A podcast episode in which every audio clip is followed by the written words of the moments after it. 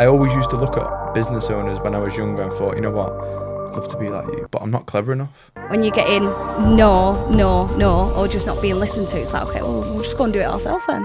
People thought I was genuinely crazy and deluded. If you don't want to be mediocre, don't be mediocre. I'm an ex football player and now uh, running Floats, which is a very exciting marketing brand. Team of 25, we roughly do 2 million in sales. How did you two meet? You want to say or should I? You say. I can't believe we're talking about this. I got kicked out of school at 15. I was what you would call a little shit. Didn't have a clue what I was doing. How did that feel? Like the moment you got dropped? I was thinking to myself, how the hell am I here? We've got to grab this opportunity and we've just got to make it happen. We worked day in, day out. Like, I'm talking like grueling days. All day, all but, night. but we loved it. What advice would you give to somebody who's just starting a business today? Having a personal brand, if you're a B2B founder, for me is a non negotiable. If I'm not embarrassed about who I was last year, I'm not moving fast enough, I'm not mm. developing. Oh, we've made it, haven't we? Hello, guys. hey. Hello. Welcome to Rebels. Thanks. Thanks for having us. I'm so excited for this episode because obviously, well, in fact, first I should introduce you both. We have Ashleigh and Mitch, and we'll get into the story a little bit more. But this is really exciting because it's the final episode of season one, and typically we have one guest, but now we've got two, so even more story to get into, which is going to be epic. Um, I also feel like it's quite like a full circle moment for us because when I started my agency, Yellow Hippo.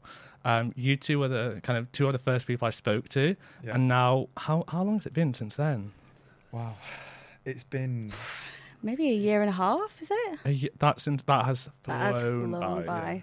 Yeah. Yeah. I, rem- I remember when we first met you. Wow, you was you're so different in such a short period of time. Mm. Um, but you know, credit to you. I always the first time that I met you, I said to Ash, "The kid's got something." I think one thing that really, one thing that I noticed from an early early perspective as well, like you work so hard. You know, people not realize the amount of work rate that you put in in the early days to get here. So, Thank um, you. so fair play. Thank you so much. But yeah, it's been a long time. I think back then I didn't even. I was a freelancer then. Mm. Yeah, Um, I think I spoke to you before I even started freelancing. yeah, you did. So we had a little call, didn't we? Yeah, because I remember I always used to help you out with like little things about, oh, you know, when you get a client, you know, invoice them up front, you know, like, you know, just like, you know, just little things like that. I was that. like a deer in headlights. Yeah. So thank you for. I've, I feel Yeah. like I've learned so much from you as well. Yeah. Yeah. I feel like we was in such a different place as well. Like back then, like we've grown so much now as Mm. well. Yeah, I Um, love that. I love just like just seeing your story, and obviously we've been on separate journeys, but it's been epic, which we're going to get into. I can't wait. Um, but first, because we've got two guests, it's a little bit different. So go into your kind of individual stories. Tell us a bit about yourselves. Um, let's start with you, Mitch. Cool. So, um, so I'm I'm the founder CEO of Flowd. Um, so originally my uh, my journey actually started in football. I'm an ex-football player, Mm-hmm. um, which is crazy. I feel like I've had about three different lives, to be honest, and I'm only 28, um, which is quite funny. But um, I'm an ex-football player, ex e-commerce brand owner, and now uh, running Flowd, which is um, a very exciting marketing brand in Manchester. Team of 25. Um, we roughly do two million in sales. We're about just coming up to two and a half years old. Um, quite the journey. We're completely bootstrapped as well, which we're very proud of. Um, so, um, so yeah, looking forward to going into it a bit more today. Yeah, I love that, Ashleigh. Um, so co-founder with Mitch, obviously, um, and CMO recently, um, which is really exciting. So I am an ex-salesperson back in the day, um, and went on to have multiple ecom brands, which is where I was more a creative marketer back in those different roles that I did. Um, so now to be obviously a CMO in like quite a fast-growing company, which is ours, which is a little bit crazy, but. So yes, so that's a little bit about me. Amazing. Because we we had like a similar job growing up, didn't we? Where we Yeah. Um, I don't think I've ever like mentioned this, but I had a job where I would um, work with like this agency and we'd go door to door knocking, Yeah. trying to sell, um, like trying to get people to sign up to, Mm. you know, donate like three pound to charity a month or Yeah. something. I actually Yeah. got fired from that job because I wasn't very good. Do you good. want to hear something Yeah. mad? Go on. I used to be a teacher at one point. I was a teaching assistant, which was like, so do you know, not a teaching assistant, sorry. Do you know, um, what are those things called? I, I can't even remember what the job was. Do you know when you're like, you're, uh, you're filling for someone? Yeah, Um, what's um, it a called? substitute A teacher. Yeah. substitute- I was a substitute teacher. In in what subject? when I was a- anything and Anything. everything. Like so, when I was when I came out of football, I came out of football at like 19, 20. Didn't have a clue what I was doing. The only thing that I had was I had a sports qualification Mm-hmm. that like that like gave me some form of like teaching, but it was like so basic. And this recruiter would just put me in anywhere in the anywhere and anywhere that they could just to make a bit of money. Mm-hmm. And I was like a substitute teacher, and I was thinking to myself, how the hell am I here? And it's just you know we've all had random jobs back in the day, Yeah. aren't Yeah. we? I think my most random one in terms of where I am today was when I was a legal secretary, and I did that for five years. But I was very young when I when I had that role, um, and then obviously went on to do the role that you're talking about, the sales. Well, you called it field sales, but it was. I'm not really sure what you would even class it as. It was very. Um, how would you even explain that like just, job? just selling random shit on the street. Yeah, so like sometimes people would see me in, in the streets of Manchester on Market Street, Yeah. and I'd be stopping people, waving them down. Hi, who does your gas and electric? gas and electric. Yeah, love so. I, I was like swapping people's gas and electric providers.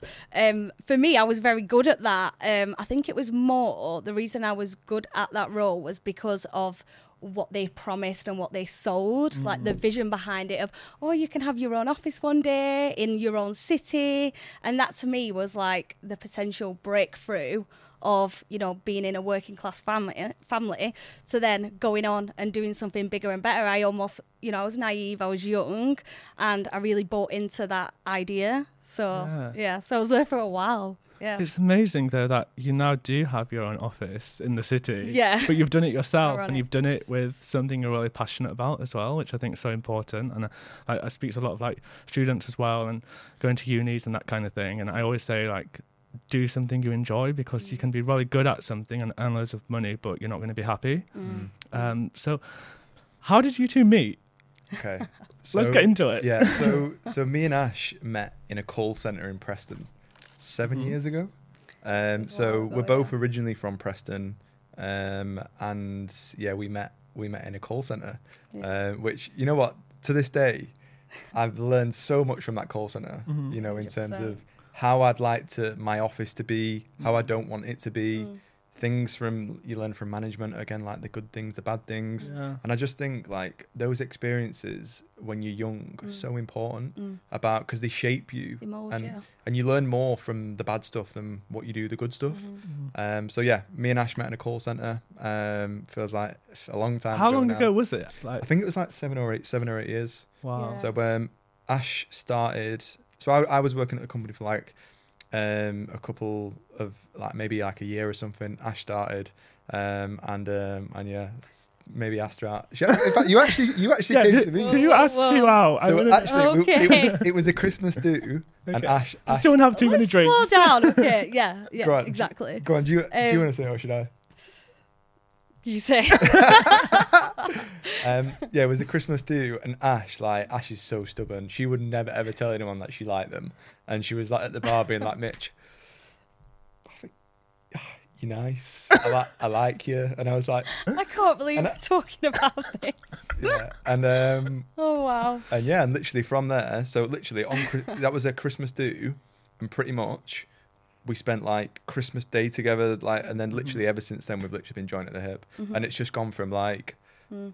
literally, yeah, it's Mm. and we had like, yeah, they were nice days, weren't they? I think it all started with the ambition level. So, you know, when I came out of the, the role that we'd both done, the field sales thing, um, I'd built up so much ambition after that role and I, I thought I could take on the world. Um, and then, yeah, going into a call centre, that was all about trying to make as, as much money as I could, really. And then um, Mitch was very good at his job.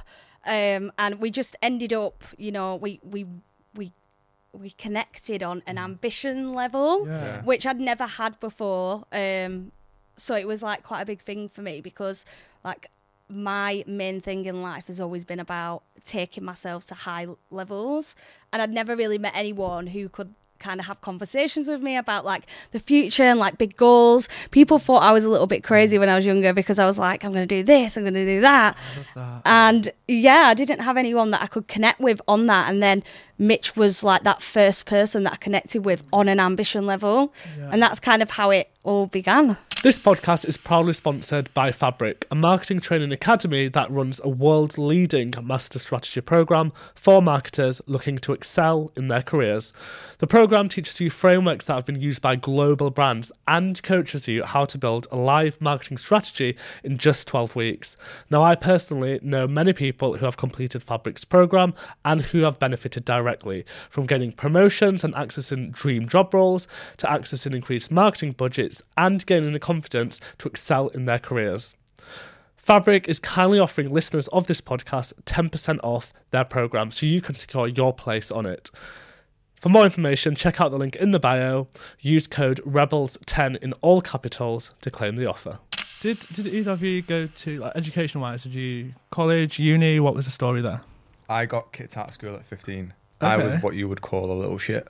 Right. Okay. Um, I He was, was a rebel. I was a rebel. I was a rebel. I was Okay. honestly the, the cockiest kid you will ever meet. Mhm. Massive. That's probably what drew, drew me to him. I mean, Yeah, no, but honestly, You're like a bad boy. when, I, when I was a, when I was a kid, honestly, I had such a big ego, and I got massively humbled in life when I was like, because I came out, of, I had a big ego because I was a, a footballer when I was young, so I used to, th- I used to think I was better than everyone. In, I wasn't, but Yeah. when I was a kid, because I used to get like special treatment, you know.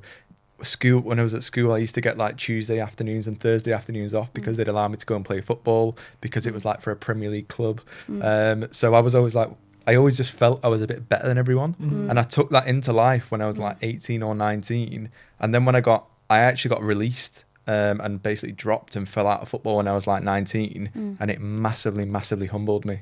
And going to the call center was the best thing ever that I ever did. Mm. Because how, how did that feel? Like the moment you got dropped and released? um, I, I had like I had like big head loss for like a good six months, and that's why I was like a substitute teacher for a little while. I was like I was trying to figure out where am I, like you know, because I had no qualifications, I had nothing. I was really an uneducated kid because I'd always relied on football, Mm. um, and I was just so lost. And what I would say about the call center, it just massively humbled me. Mm. Um, I was going into a call center, and you know, people would say, "Oh, where, where, where have you come? What, what company have you come from?" Mm. And I'd be like, I used to be a footballer.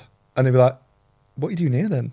So every other day you're answering questions that must have been quite difficult as well, though. it, it was, but again, it was humbling. Mm. And that's exactly what I needed. And I now am really proud because I've got zero ego whatsoever. I've been on a journey of having one, not having one. And now I'm just really comfortable with who I am and Mhm. the type of person I am. Mhm. And, you know, I like who I am. But back then, I look back and think, wow, you were a dickhead, mate. I appreciate the honesty. yeah. Um, Ash, so did you uni education? Um, what was it like? no, so obviously went to school. I wasn't great at school. Mhm. Um, definitely not very economic at all. Um, you know, got very basic grades, and off the back of that, just did not want to go to college. Didn't want to go uni. Just didn't. Was just not interested in that whatsoever. I was quite dyslexic in testing environments, so just wasn't wasn't a good place for me. Um, so yeah, as soon as I left school, straight into a job. Um, that's where I basically started as a legal. Se- well, I was a legal secretary uh, initially. I went in as like an admin assistant, Mm. just basically making brews. yeah. You know, I was the skivvy, um, and then went on, became a receptionist and a legal secretary, and then started being a legal secretary for some of the partners in the business. Um, but yeah, after kind of five years of doing that, I realised that I was this personality in the office that really stood out and there was no one really like me obviously very young as well um still at that point so yeah went to Ibiza um for the summer at that point um came back got into the field sales um and then yeah so everything from my end is more the ambition to, tr- to try and learn new things was Mm. like my main thing. I was always very creative. I wanted to get into the creative industry, but I was not back time and time again. You know, Yeah. making applica- fancy applications for Missguided and all these fashion brands. Fashion was always quite a a big passion to me growing up. I think it is for every girl. Um, so yeah, so but never could get in based on not having a degree. That was Yeah. my like main sticking point, um, and that's when it basically pushed me to want to have my own ecom brand because I was like, well, you can keep saying no, but I'm going to do it anyway. I'll do it I for myself. that. If everyone's like, no, you're not coming in, it's like, fine, I'll do it myself. I love that. That is literally when the first ecom brand started as well. Off Yeah. the back of all them no's, I was like, I'm doing it myself then. I always say like the the most successful people that I've met and the most interesting people are people who like have this delusional level of self confidence, and I celebrate that. I think it's like wicked because to have that level of ambition when you're so young Mm. is I think really commendable. Mm. But also, if you're not surrounded by people, to have that courage to be like, actually, this is my goal, and Mm. being in this environment it's not going to help me get to that place. I need to get out of my comfort zone. I need to try new things. I need to push myself. Definitely. And I think both of you, would you say you're like examples of that? Yeah, I think Yeah. I think for me, so originally when we started our first business, I kind of I think I started with the idea. So fast forward a little bit of time, we Mhm. we we've left Preston. Ash actually was like, Mitch, we need to go move to Manchester. You know, we're in this small town. People talk about what they used to do at school all the time. That's what the conversations are. If you ever have like friends from small places, they talk about what happened at school 20 years ago. Yeah. And it's like, I hate that shit. Mhm. Like, you know, I want to talk about what we're doing for the next 20 years, not the ne- not the last that. 20 years. yeah. Um, so anyway, it was like in order for us to do what we need to do in our lives, we Mhm. need to go and just be in a different environment, which we Mm. did. And Ash was like, Ash was a big driver of that in the early days. Mm. We then got jobs in Manchester, quite corporate places. Mm. And um, and if anyone's ever seen a LinkedIn post of mine where I was wearing shorts, this was uh, is inside joke. But you know, if you've seen a LinkedIn post of me that went viral a few years ago, um, Tell was- us the story. Tell yeah, the so so there was so I was working for a pretty corporate organization in Manchester. Thought I was, you know, where I want to be in life. I'm on this like ladder of moving up and up and up. Mm. Um, and there was one day it was like a really really hot day. It was like in the middle of June, um, and um, yeah, it was like in the middle of June. Um, and normally, if you're in an office and it's like not client facing, normally people can wear like smart shorts Mhm. you know, because it's like you know it's sweltering Yeah. hot. It's just normal. So anyway, I come into work and I've got like smart shorts on. They're not, I'm not wearing like swimming shorts. Like, I'm, Speedos. I'm not, I'm not. No, I saved them for the weekend. Um, so anyway, I come in and I've got these like smart shorts on, and my, my boss comes in and is like, "Can I have a word?" And I'm like, "Yeah, is everything okay?" And he was like, "Just the shorts." And I'm thinking. I, I don't have any meetings today. Like, you know, like, can I just wear them? Like, it's really, really hot. It's like 30 degrees. I'm, Yeah. I'm, I'm melting. And he was like, "Are you alright just to go home and just swap, swap it for some, for some soup?" That's insane. And I was like, really? Like, really? Um, so anyway, I went home and then when I was, you at- were sent home because you Ye- weren't allowed to go back in. Yeah, So I until remember I was working from home then. Mm. yeah, and, um, Yeah. and yeah, I went home and I was thinking to myself, this ain't for me. Do you know, like, I, you know, this is not for me. It's such a childish thing. And I feel like in the corporate world, it's full of childish things like that, that are just stupid. And, you know, I think it's got I think it's got better now that hybrid working is a thing and you know there's more um, there's more flexibility but Mhm. four or five years ago or you know when when that was it was a different world than what we live in now Completely. It was Mm. very because I had a, a similar experience when I was applying for corporate grad schemes. Mm. Because obviously, like most most universities encourage you to get these like big grad scheme, very shiny with big brands, you know. Mm. Um, and I experienced the same thing, just like going to visit officers, interviews, assessment centres. It was very.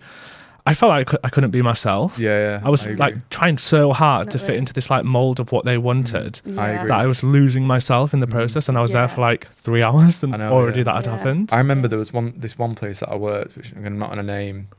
It was probably one of the most toxic environments I've ever been. They just no one talked to each other. Like you, so that you got like 30 people sitting in a room, not really allowed to talk to each other. It was, and I used to, when I left, when I when I eventually handed my notice in, I remember I just screamed in my car. It was like a burst of energy because Yeah. I've just gotten rid of this like 12 month period in life, and it's like, but there's a lot of places like that exist, and I think one thing that me and Ash are really big on is the culture that we've built in our office, and Mhm. a big thing is actually hiring individuals that are aligned together.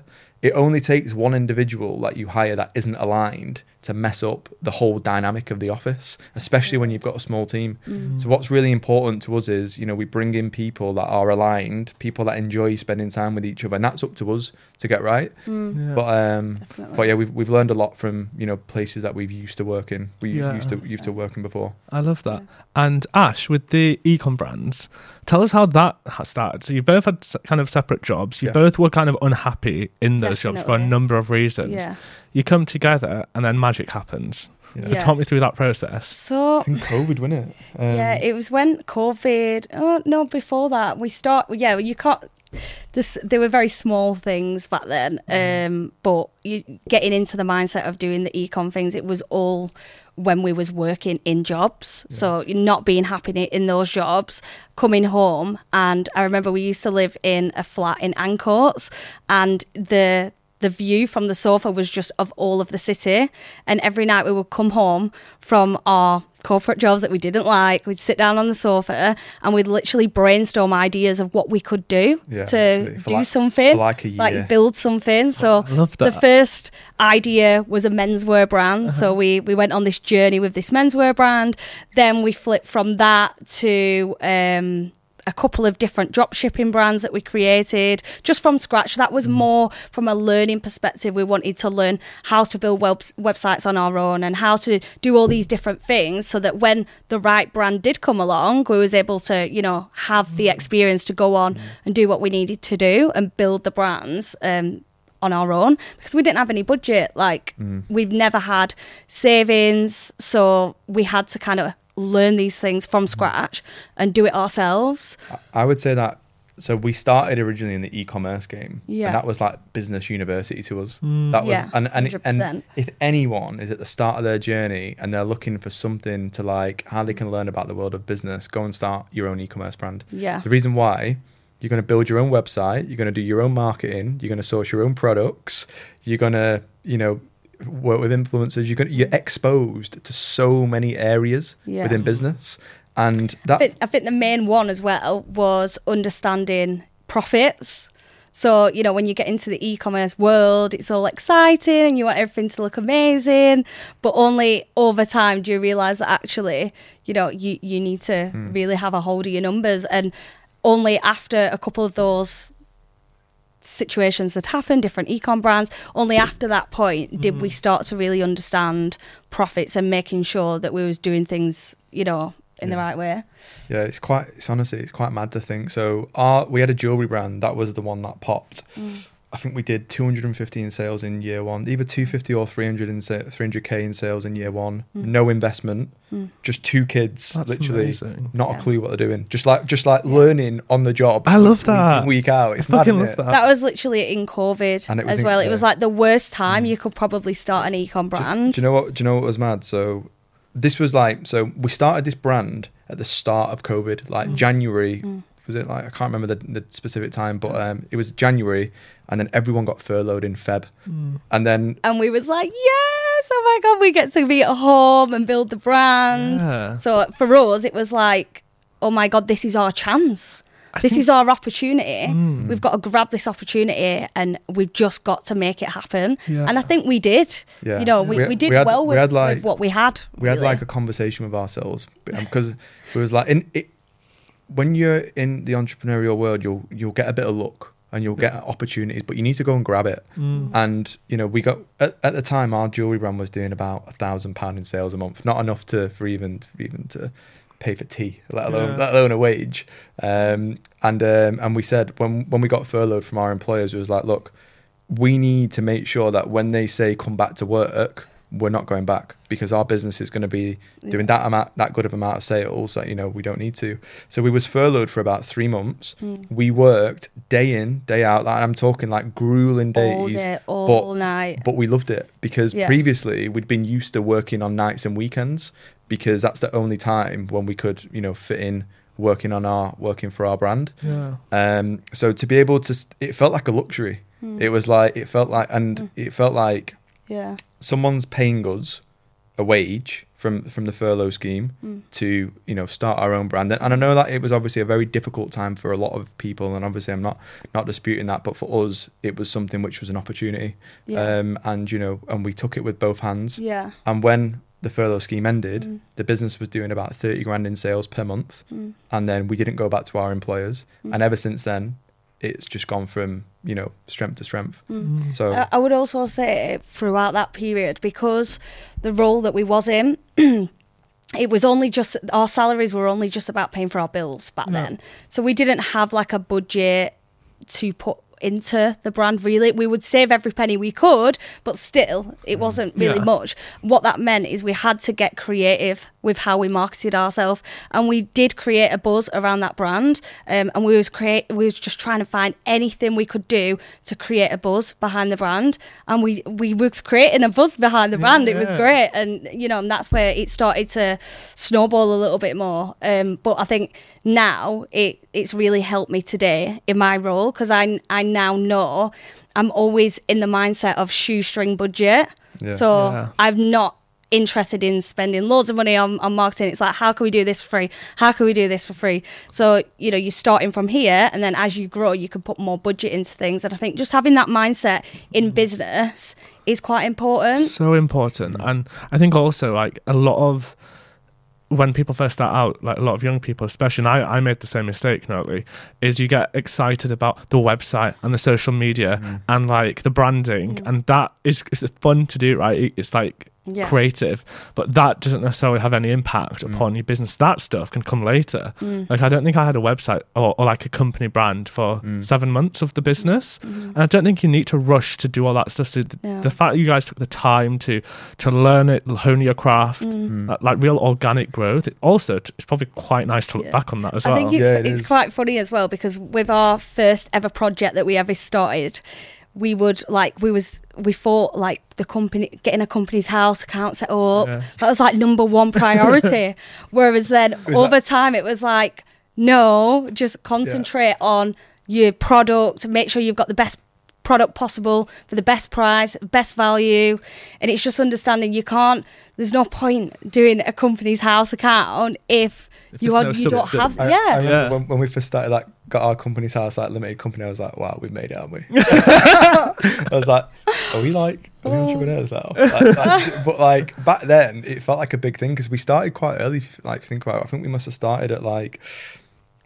23 or something 22 or Mm. something but i i would say that we i felt it feels like i was really young at the time but i feel like so much has happened Yeah. in that four or five we was so na- No. naive back then. so naive Um, Yeah. so but I think you have to be naive in business at the beginning because that's how you learn. You fail, Mm. you learn, and you don't do it. You've it got to give it a go, haven't you? yeah, and I think that's one thing that we was very. We've always been quite good at. We haven't been bothered if we look stupid. Like if we look stupid, we've learnt from it and we go again. But you're learning, you're learning, do and that's the most important thing I think in all of this.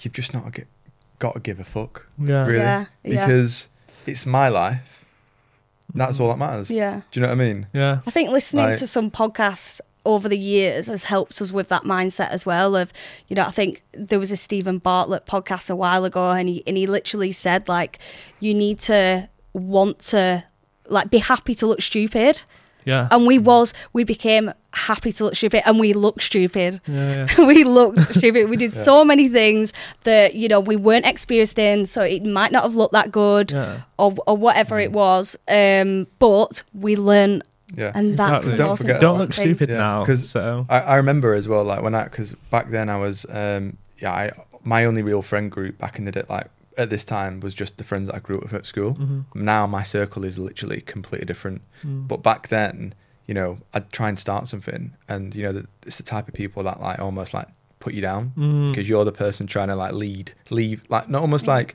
do a little bit more for yourself, but then you'd be like, you know, you know, you look, you look a bit of a twat there, like you know, trying to put you down a little yeah. Mm. bit. But, but which is completely normal. Like It's it's, normal it's so human normal. behavior because Yeah. if you come from the same background and someone's doing more than you're doing, you're naturally going to look at yourself and go, "Could I be doing a little bit more?" So it's completely normal, and and Yeah. I would never be annoyed at someone for feeling like that at Yeah. all, um, because it's completely normal. But normal. also, you didn't let that hold you back from Mm. chasing No. what you wanted to do. yeah, and I think disrupting. that would Yeah. hold a lot of people back. Mm. I think But by not giving a fuck, Yeah. not giving, you know, you have to like just not care. I think a big thing as well is because we moved out, because we moved to Manchester. It was like a bit. Of, it was a good chance to like distance ourselves Yeah. to be like, yeah, you might think that or whatever, but I don't. I'm only seeing you twice a year anyway, so you know I don't really care. I'm not. I'm not. I'm not. y- Your opinion isn't putting me down or whatever that much. And like bad, you'd like you'd go back and see them at like f- family events or whatever, or even like yeah. birthdays and whatever, and you and you come back leveled up each time feels good, doesn't it? it does it does feel good and like you know i'm so proud of us from where we've come from because we've developed ourselves so much. Mm. Like if you would have, like at one point, I was I thought Mitch, like you know, you don't have much hope. Like not like just be just, just not like much hope about being successful or whatever, but Mm. you know, I just would never have thought about that. I always used to look at business owners when I was younger and thought, you know what, I'd love to be like you, but I'm not clever enough. Yeah. But one thing that I'm not like academically clever, but I'm super street smart. And being street smart when you're running businesses is one of the best traits that you can have. yeah. No one's ever going to pull the wool over your eyes, Mm. you know. And so, so yeah, I do think as well, like people naturally do think that they look at people who are ahead of them and they're going, okay, well, why am I not doing that? Am I am I stupid? Can I? I, I can't go and do that, but actually they can go and do that, and it's just having belief in yourself. Like that for me has been my main thing Mm. from like even being a kid. I always had this big belief that I can go on and do something, even though everything around me was telling me that I couldn't. I couldn't go and do anything. Like, you know, you come from a, a, a working class background. You know, your mum and dad do two jobs each every day just to get the bills paid. You can't go on and do. And uh, I, I because I was a little bit deluded when I was younger, um, in terms of saying I can do this and I can do that. People thought I was genuinely crazy and deluded, but I still Did had it? that belief. No matter what anyone said, it was just noise. Mm. And I think you do have to have tunnel vision, believe in yourself, be determined, and just go and do it, and not let anything stop you. Yeah, hundred percent. I want to get into the the journey of flow to that, and you see your Yeah. current company. So you had the jewelry brand, yeah. Mm-hmm. sold that. Yeah, so I was gonna just mention on that. So when we sold the jewelry brand, that was like the first real moment where I looked and thought, "Wow, you can actually be successful here," Mm-hmm. because someone's actually spent quite a lot of money on something that you've created, and created um, from scratch as created well. from scratch with no money, just an idea, you know. Um, and what we really loved about the jewelry brand was we really loved the marketing side of it. We was obsessed with the marketing side, you know there's a, a lot of things that we didn't like about the business model, but the marketing side we, we loved. And we thought after we'd sold the company and we thought, okay, what do we do now? Where are our passions really lied? And, and then we, you know, it was mainly the marketing side, the sales side. Me and Ash have got quite heavy sales backgrounds. Um, Mhm. and, you know, that's kind of where Flowd was started really. A lot of companies was, a lot of people was asking us for support and it just grew really organically um, from people just needing support, people knowing that we was expertised, quite young as well, which I think people like because with Flowd, we we have a very modernized way of um, doing um, sales and marketing, Mm. which some of our clients really really like. Like, and we Mm. work with some really big clients. You know, probably one of the biggest companies in the UK is a client of ours, Mm. and they love our modernized approach to Mm. to, Mhm. to lead Mhm. generation and Mhm. sales and prospecting. So um, I think a lot of that comes off the back of our experiences as well. You know, Yeah. working in multiple different sales roles, small, medium, corporates. I remember time and time again going in to speak with directors with all these ideas of what we should be doing, what we should, and it just nothing ever came of it. And you, there's too many processes. You weren't listened to, and I was convinced. and I knew that if we could adopt this, we could really make you know be successful as as a division. mm, But you know, these things being overlooked and overlooked and overlooked and over time, you're thinking, why why are you not listening? You know, so again, it just comes back to the when you're getting no, no, no, or just not being listened to. It's like, okay, well, we'll just go and do it ourselves then. Do you know? Do you know what's funny as well? So when we first started Flowd, even though we just sold a company, we didn't put any money into Flowd. Mhm. It was almost like, well, we've just been successful with nothing. Mm, So you know, why don't you do that again? mm, And because when you've, for instance, if I give you a hundred grand to spend on marketing, you're gonna find a way of spending that somehow. Mm. Yeah. You know, you're gonna you're gonna spend it on something. Give me a hundred grand on holiday. mate. you want to see me? But uh, but for instance, if I said, right, I'll give you one grand instead, you could still probably generate similar results That's with that a thousand pounds. mm. But you've just got to get more creative. Yeah. That's all. So Yeah.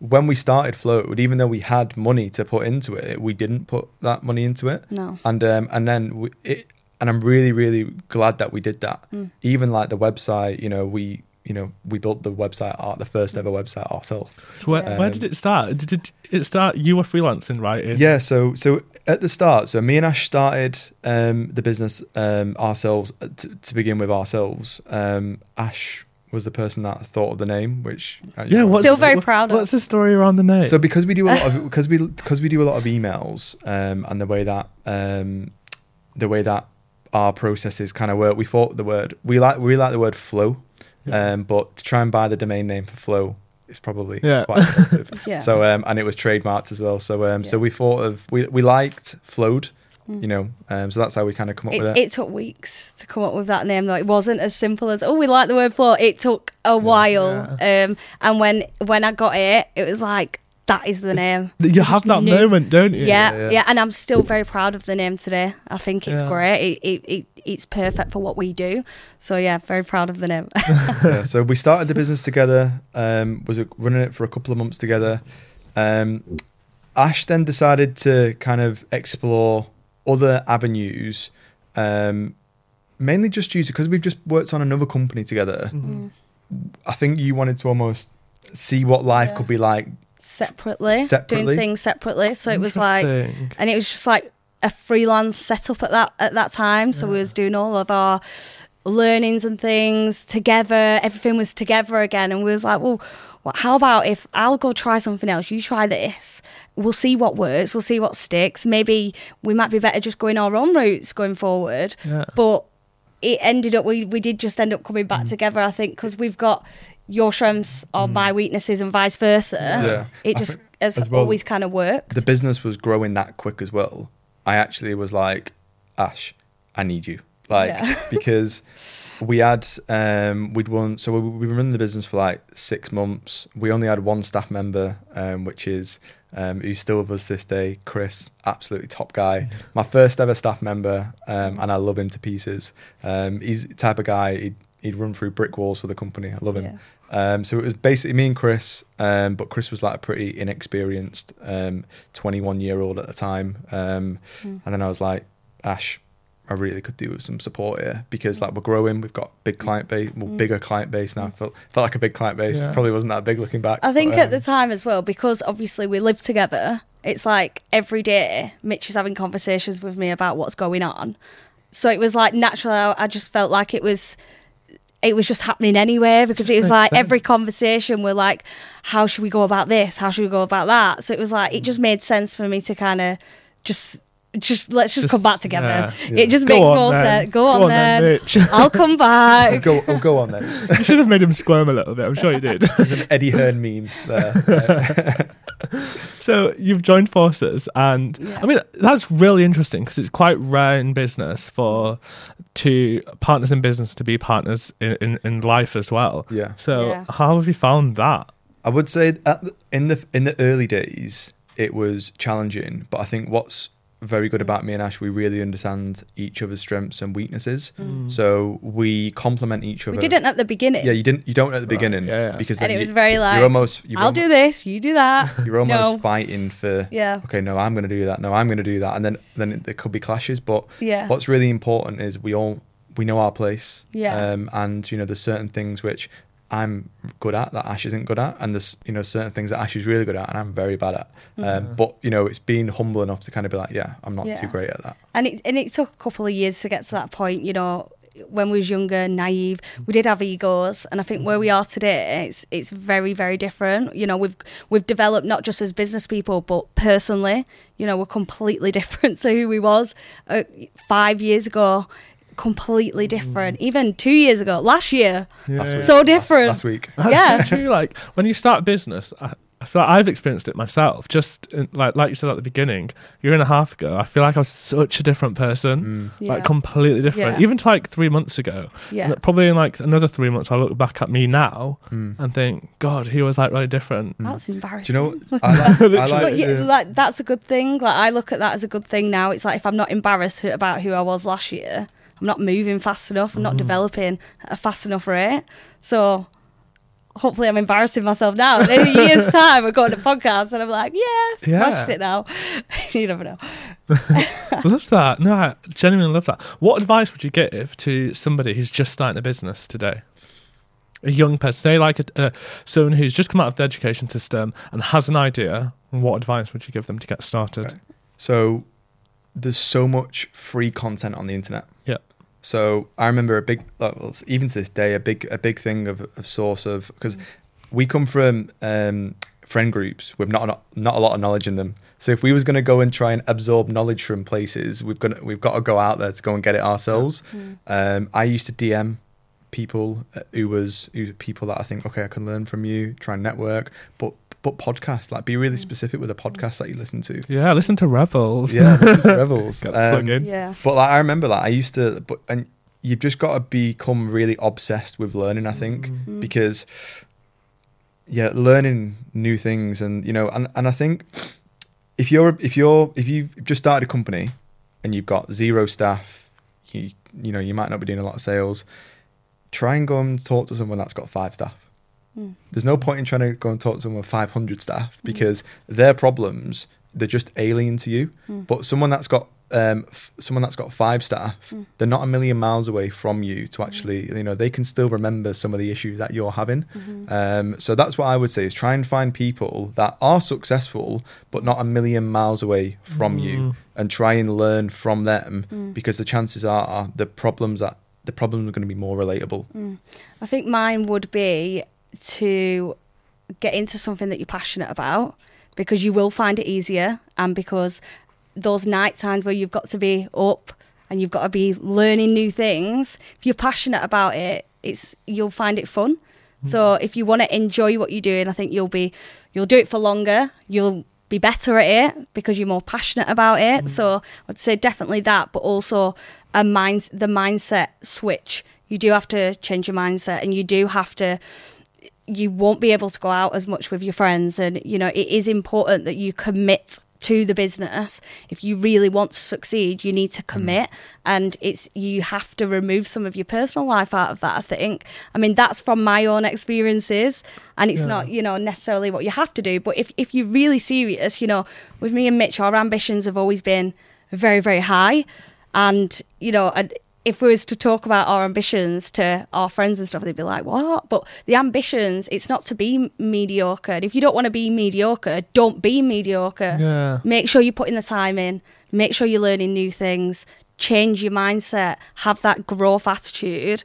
So i think mindset is like huge and mm. consistency. Just keep at it keep plugging. Even when times get tough and times get rough because they do happens month in month out. But you just have to keep getting past those moves those mo- movements and you will get past them. Yeah. but you just have to have the right mindset and not let anything phase you. Just keep going. It's so important to just keep plodding, keep Yeah. going, making those steps, building those bricks because you are going to come into some issues. What I would say as well is focus on one thing. Big Mm. thing I see wrong with like new entrepreneurs, they've got three businesses and none of them are su- none of them are even remotely successful. How can you grow a successful business at the start when you've got three things that you're focused on? Surely you're splitting your time between three like 30 percent of your time for each Yeah. one.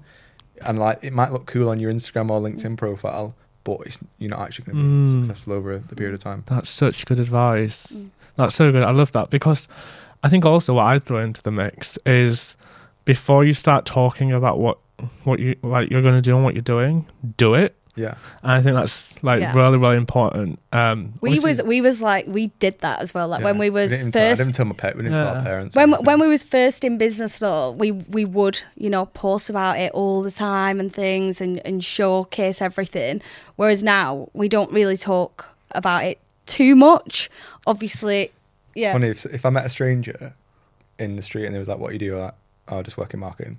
But yeah like because like, I'm just like I don't need to really like if it, I don't really need to talk too much. This that. literally happens for the other day. I was having like my hair done, and I was like, "Yeah, I work in a marketing company," same. and, and then it took me a minute to go. Oh, I actually own that marketing company. um, but yeah, I think it's good to feel though, like you, you, and that's probably a mindset thing as well.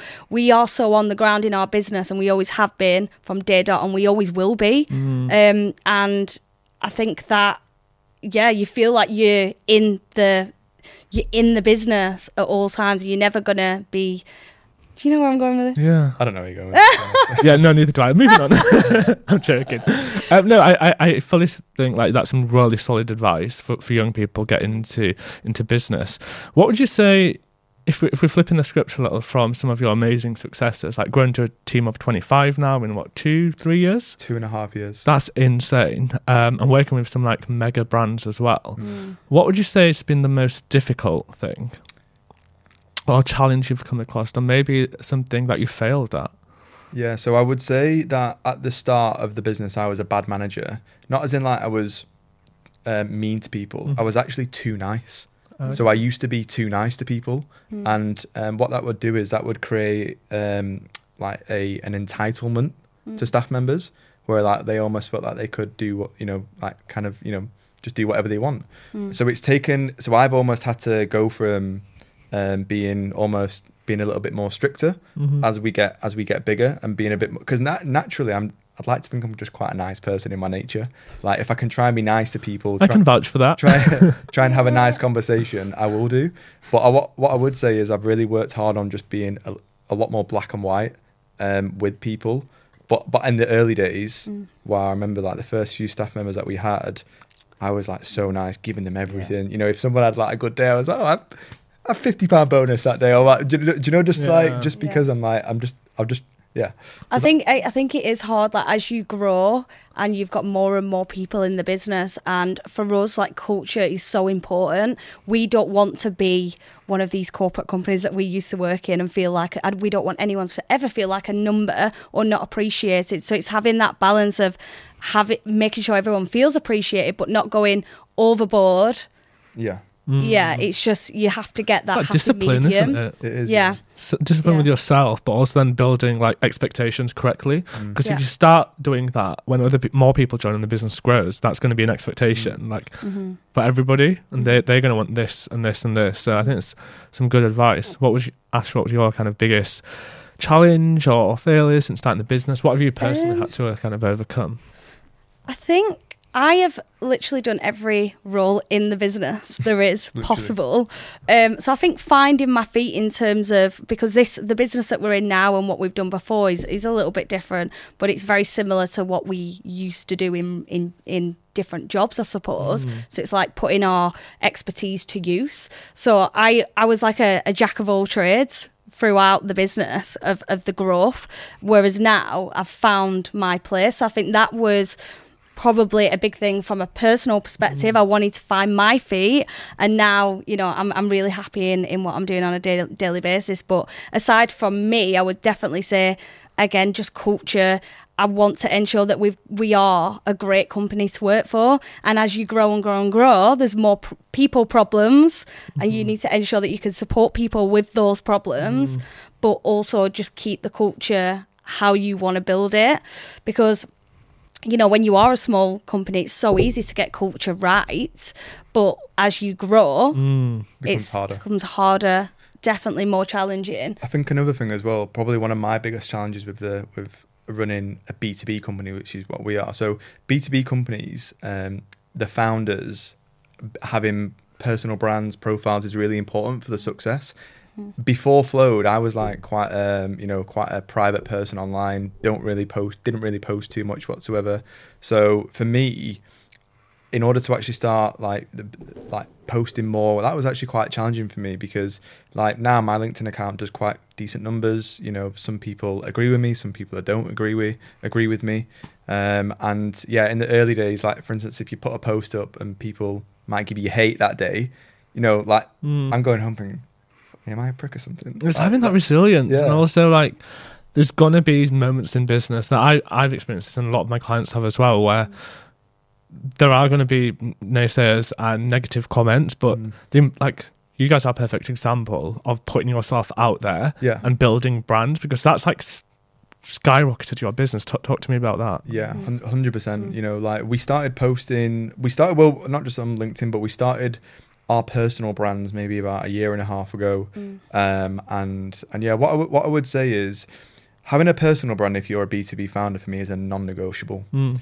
because people work with Flowd because of me, because of Ash, Mm. because of they believe in who we are, what our expertise, what we do, and you know the service that we provide.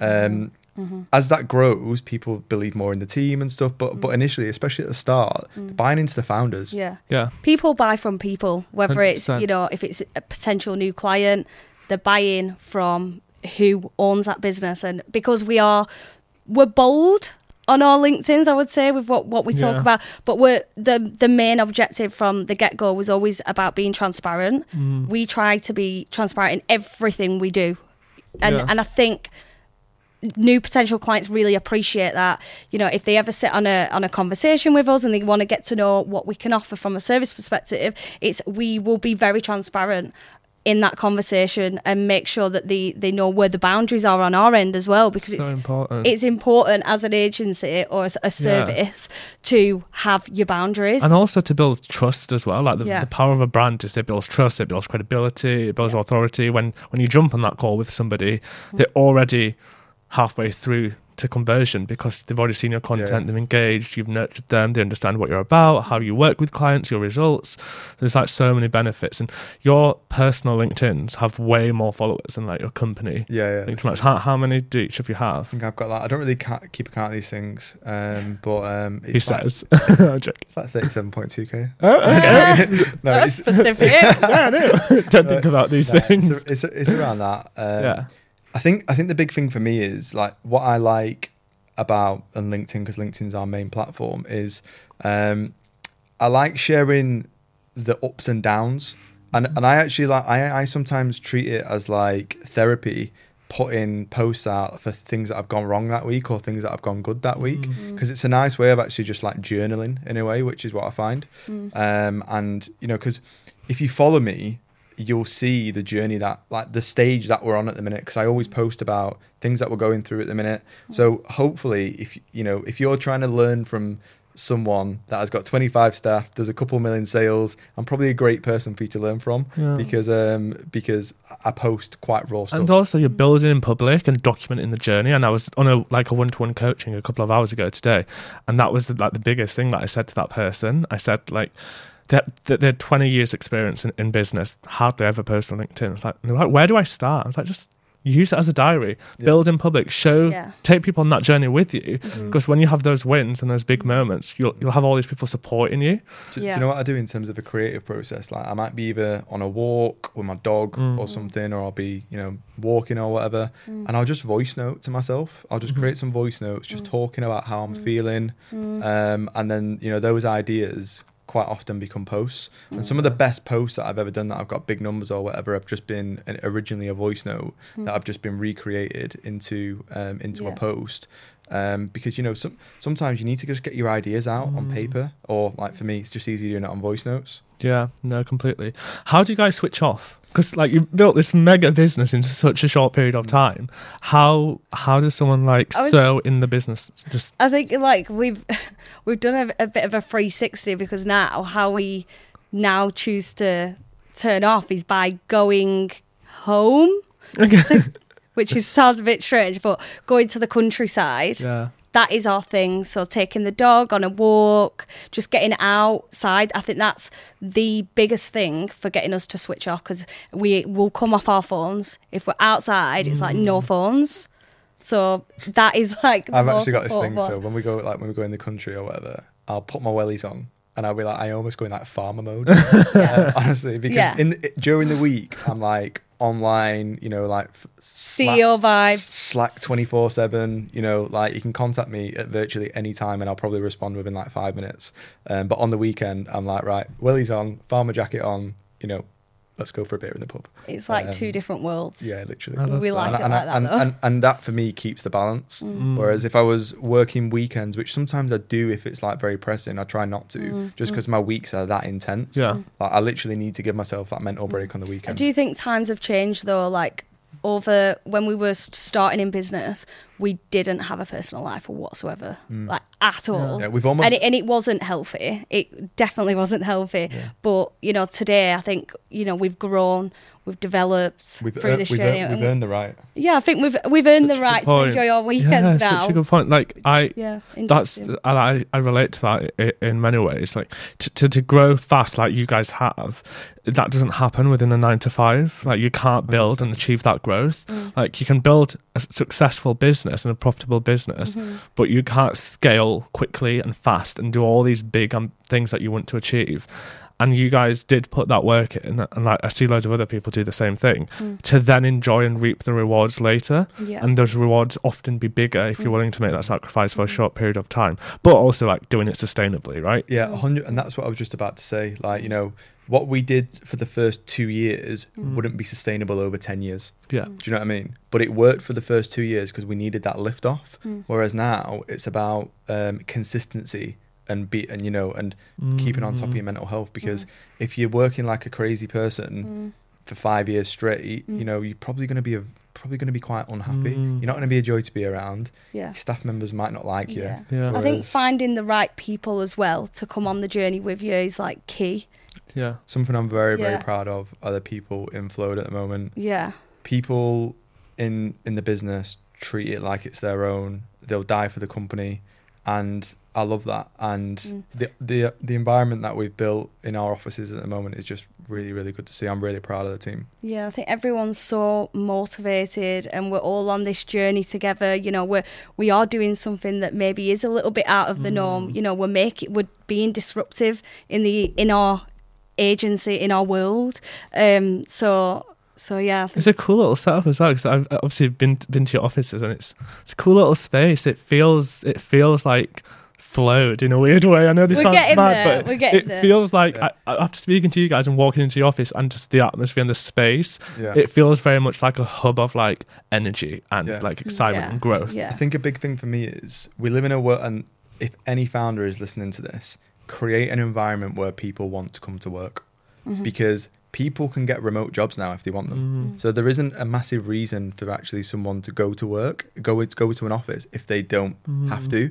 Mm. So what my job is is to make sure that we create an environment where people want to go to work, Mhm. where people actually think, you know what, I actually prefer working in the office versus Yeah. working at home. Yeah.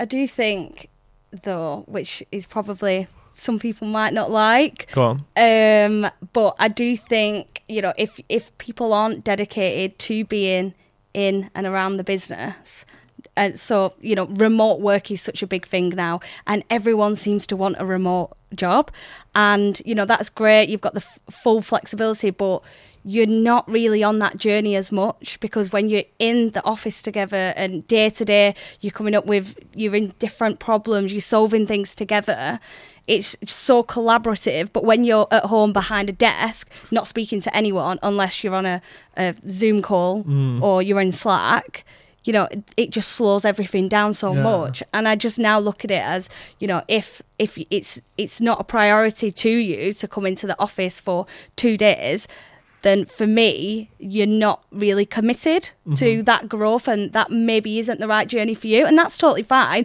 but find a journey that is right for you Yeah, completely. I think One of, I think one of the big things that I can suggest to um, you know people at the start of their journey or career is we've learned the most from being in environments when we was early when we was early in our career. We've learned the Mm. most like from the wo- world Yeah, of yeah. business then, Mhm. just from you know what you like, what what's good, what's bad, Mm. um, and you know we've had team members that um, you know aren't with us anymore because they might not want to come to an office, and that's cool.